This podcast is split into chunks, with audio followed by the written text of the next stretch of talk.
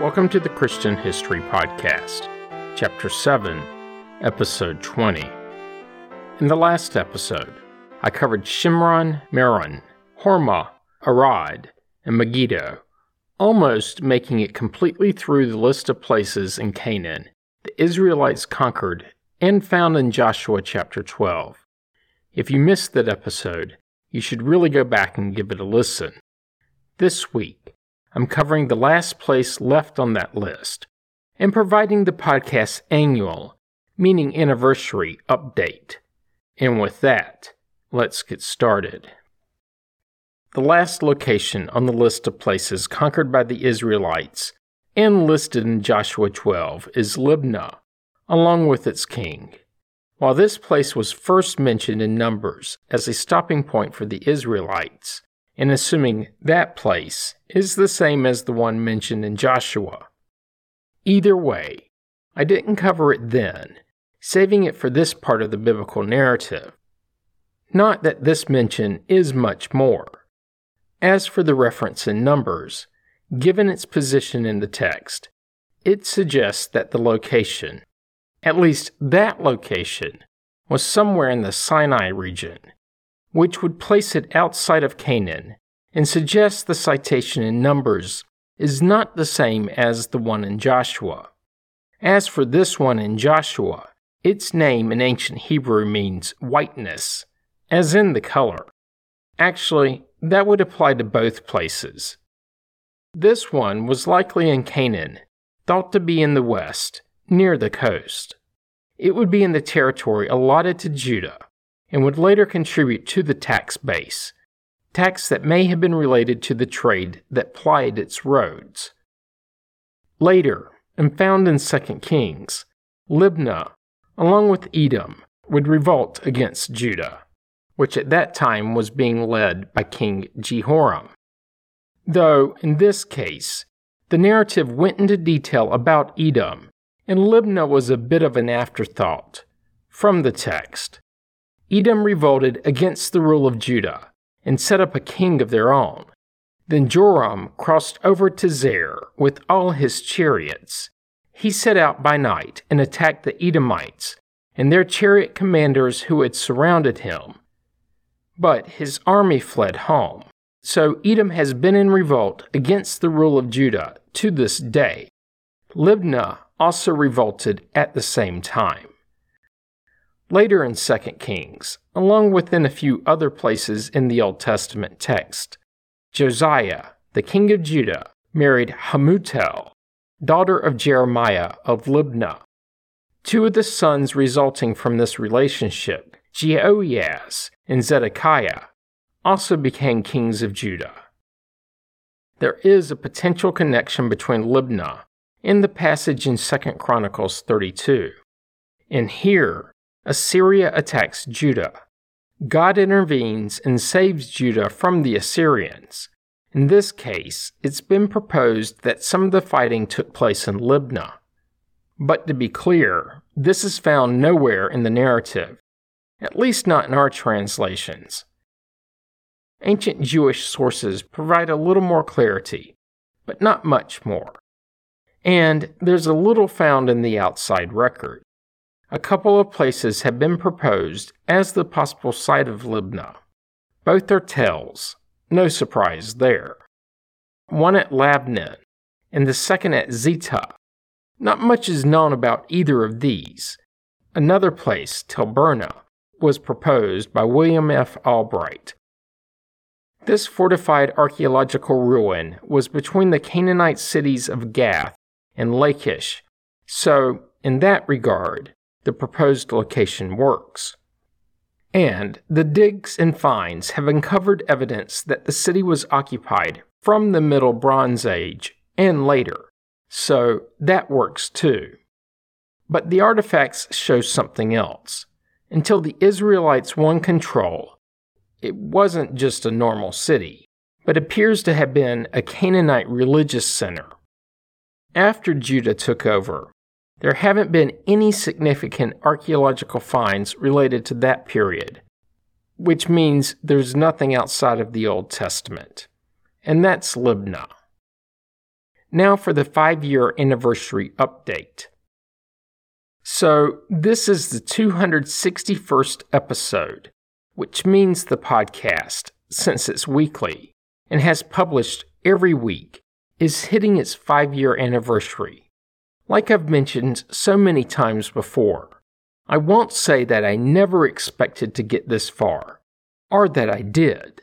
Quite frankly, when I started, I didn't know what to expect. It's just as true today as it was five years ago. I'll tell you one thing though. I never expected that five years in, I would only be in the book of Joshua, though this time last year, I was just beginning the book of Deuteronomy, and that last book of the Pentateuch would take some 38 weeks to cover.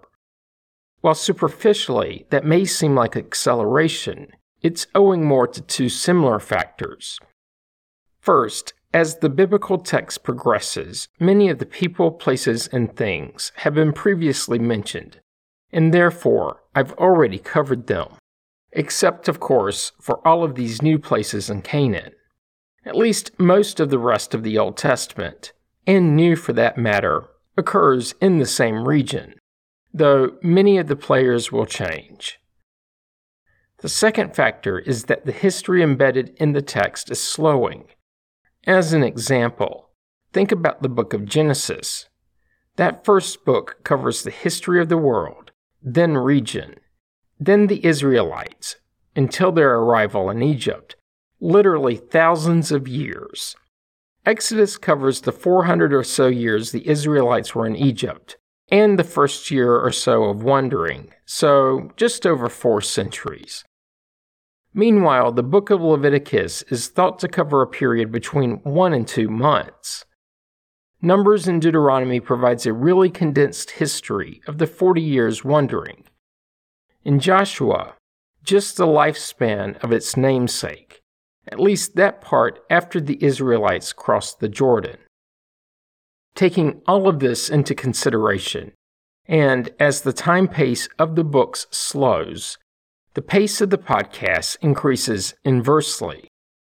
Overall, and also like I've mentioned before, I intend for the podcast to be as thorough as necessary.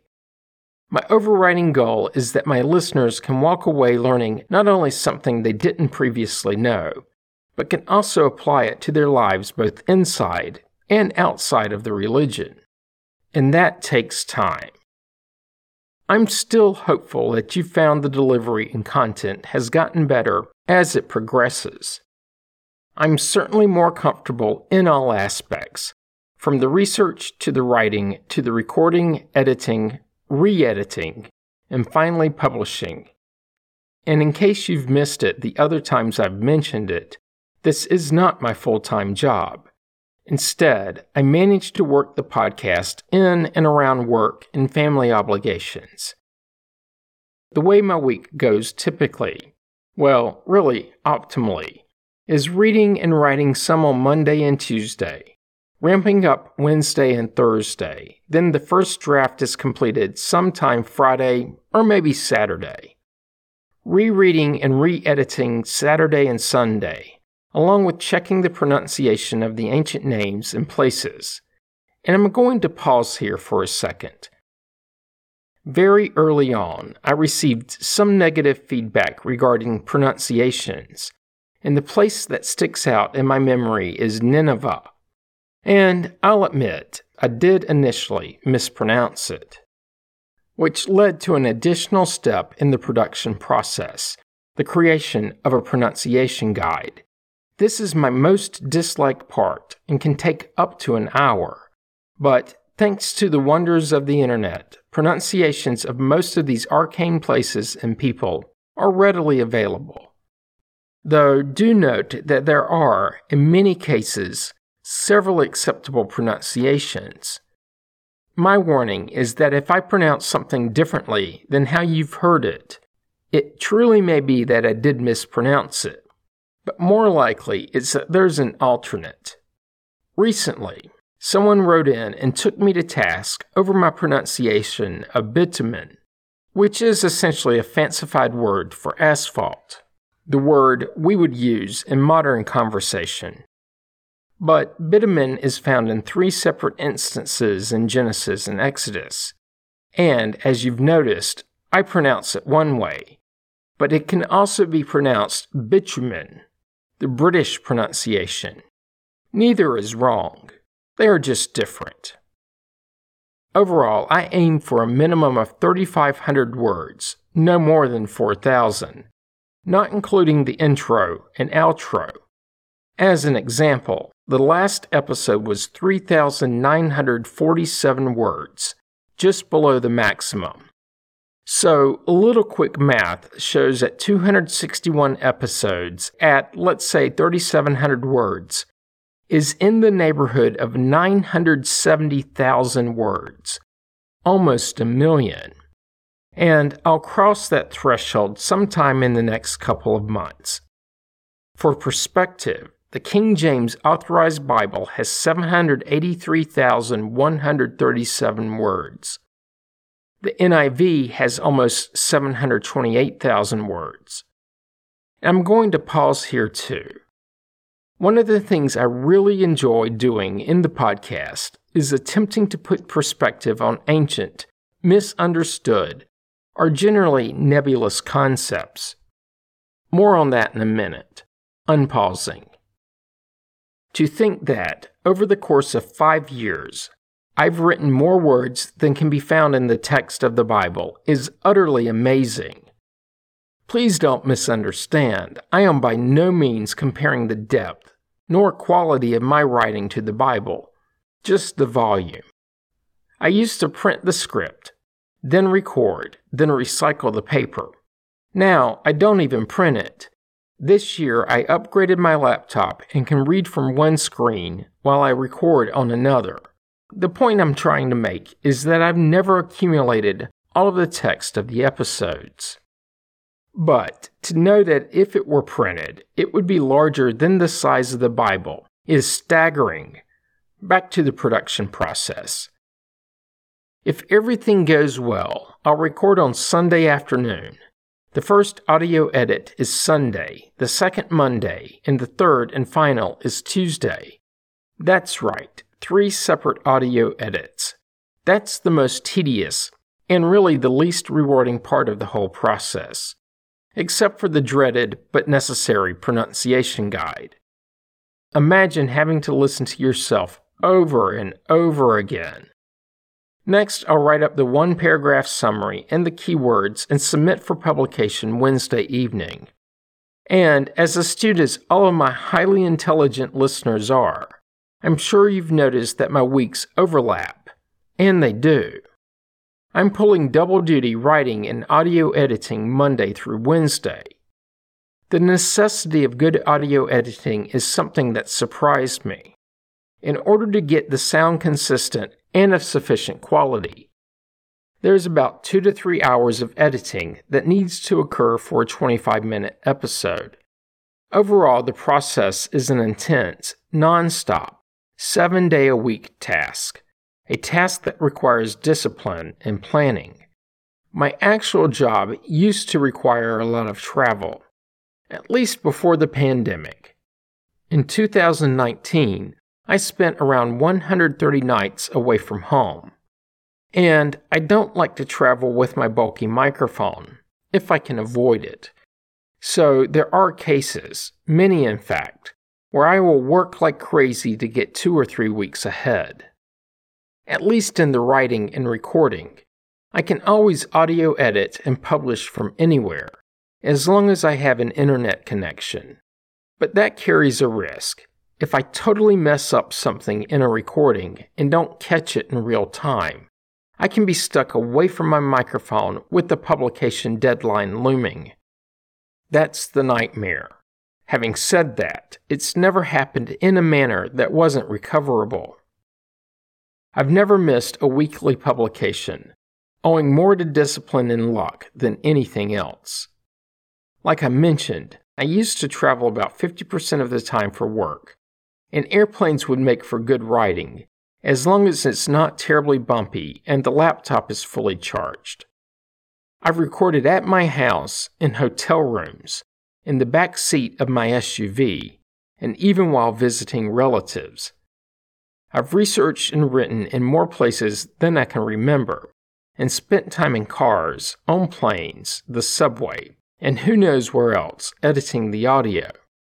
In the five years of the podcast, I've made three trips to Europe one to Canada, another to Central America, and a countless number of states, cities, and airports, and always published.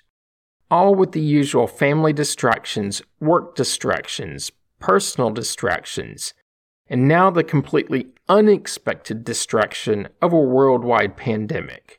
And with all of that, rest assured, next week, and every week in the foreseeable future, I will publish. And about putting things in context, this is one of my favorite things. Think of the role the Sea of Galilee has played in the biblical text.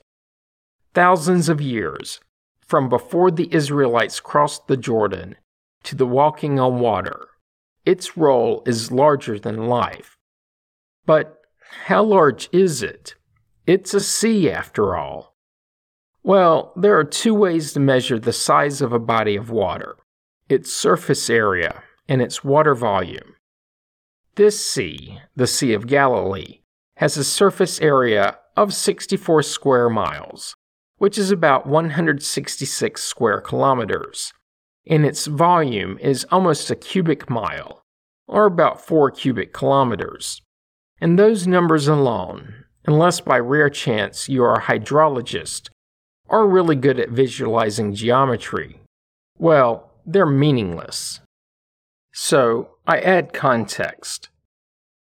If the lake were located in the US, in terms of surface area, it would be the 80th largest lake, smaller than all of the Great Lakes, of course, but also smaller than lesser known lakes such as Lake Murray in South Carolina and Clear Lake in California. In other words, not all that remarkable. The Sea of Galilee fares better when compared in terms of volume, as it would be the 46th largest lake. Which points towards something else. It's deeper than the average lake in the US, and putting it in this context isn't merely trivial. My hope is that it helps make the sea, well, really lake, more comprehensible, more real. I've tried to contextualize other things. The size of the Tower of Babel, Noah's Ark, the Ark of the Covenant, the value of gold and silver, distances between points, attempting and hopefully succeeding in making the text more understandable and meaningful. Now for a few interesting tidbits. As of the last episode, the podcast has been heard in 194 countries with millions of downloads. This time last year, it was in 184 countries on six continents. Two years ago, it was in 163 countries. As of last year, it had been heard in every region of the U.S. except for a small area around Glendive, Montana. But I picked up a couple of listeners there this past year. I finally gained a listener in Greenland, but it still hasn't been heard on Antarctica. I haven't given up on getting at least one listener there, if only so the map looks more complete. But it also isn't extremely surprising that I've had no listeners on that cold landmass, since so few people live there. There are listeners in all 50 US states and all Canadian provinces. Great Britain and Australia are also home to many listeners. No surprise there either, as the podcast is in English, and that's what they speak there, although not quite the same as my native tongue. Surprisingly, the podcast is usually ranked higher in Great Britain than it is in the US. It's been as high as number one in Great Britain and number five in the United States. That's still hard for me to believe. When I look at the rankings, which I rarely do, but when I do, it's frequently higher than many podcasts I subscribe to and highly enjoy and respect. I consider myself lucky. I have no clue how the rankings are determined, and I rarely look, and I couldn't have been any more amazed than I remain. There are a few surprising places where listeners are found, like Iraq, Rwanda, Indonesia, Syria, Malaysia, Cuba, China, Afghanistan, Pakistan, and a surprising number of listeners in Saudi Arabia. So many places where Christianity is by far a minority religion. It really speaks to the power of the internet. I end each episode with a request that you rate the podcast on iTunes, and you should really do this, especially if you can give it four or five stars. I'm not kidding when I say that the reviews help others to find the series. It really does. The quantity, ratings, and frequency of the ratings gain the Apple algorithm and cause it to rise in the search results. And the higher it is in the search results, the more people who find it. It's self fulfilling.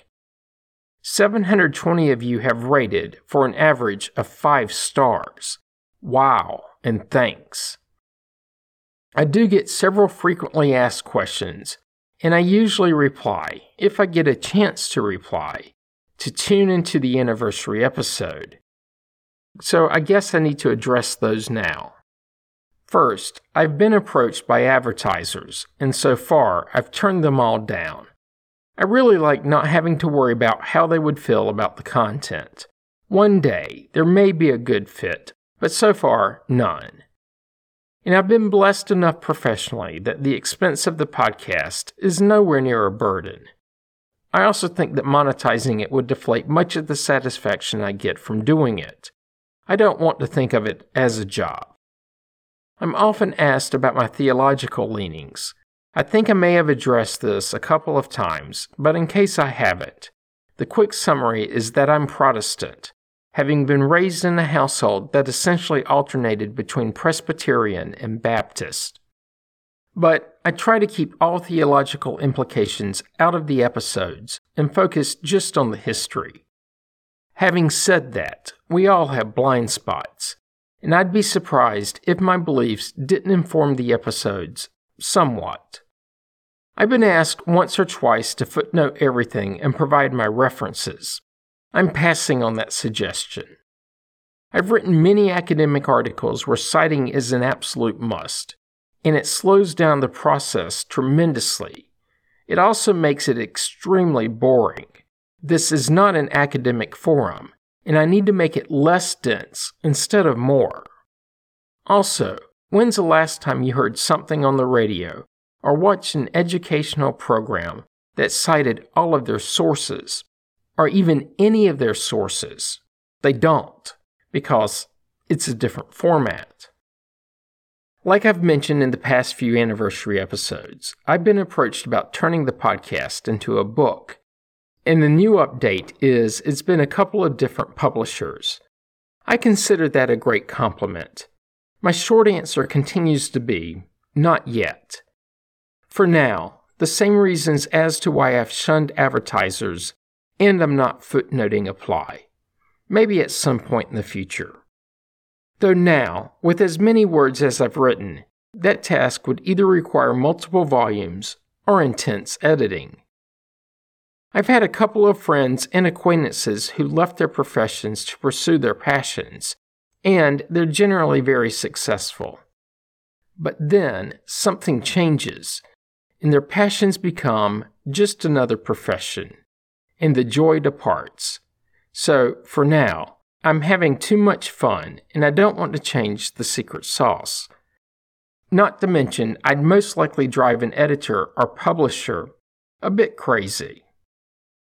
I do get letters, really criticism, about why I use this term or that. Why, for example, especially early on in the podcast, I referred to the land inhabited by Abraham by many terms, just not Israel. I don't know if I ever made it obvious, but I really tried to avoid using the word Israel prior to the birth of Jacob, who would later be renamed Israel. The reasons should be obvious. Just in case it isn't, you shouldn't call it Israel prior to the birth of Israel. I sometimes use the word Levant, and a very few, but some, took issue with that. And the issue they took tended to center around a modern political, well, really terroristic use of the word. For the record, the Levant is a geographic region that is much bigger than the modern country of Israel, and therefore much larger than ancient Israel. Depending on who you ask, and is generally true with very broad terms, it includes all or part of several modern countries, including Israel, Jordan, Lebanon, Syria, and Turkey. Some even think it includes parts of Egypt, Libya, Greece, and Iraq. My use is generally confined to the boundaries I just listed that are also on the eastern shore of the Mediterranean, a word used in a geographic sense only. I'm trying to be accurate, but not terribly pedantic. And finally, the last question I'm frequently asked Who am I? I have yet to disclose the answer. A few people that are extremely close to me know. And that's it. This podcast is not about me, and it's certainly not about my ego. But do know that I am degreed in the subject of history from a nationally ranked university on the topic. And I have a doctorate degree. Like I've mentioned before, I've been published academically and my career has proven very rewarding. And that's enough from and about me. I hope you'll keep listening, and I'll provide an update in another year or so. Join me next week when I'll continue pushing through the book of Joshua. You don't want to miss it. Comments and questions can be sent to comments at ChristianHistoryPodcast.com. As always, you can find information about the podcast on the internet at ChristianHistoryPodcast.com. This week, help others to find the podcast by leaving a positive review on iTunes. You can find the Facebook page by searching the phrase Christian History Podcast as three separate words. Once there, be sure to like the page so that it's easier to find later. Finally, if you're enjoying the podcast, subscribe so you get the episodes as soon as they are released and you don't miss out. Thanks for listening and have a great week.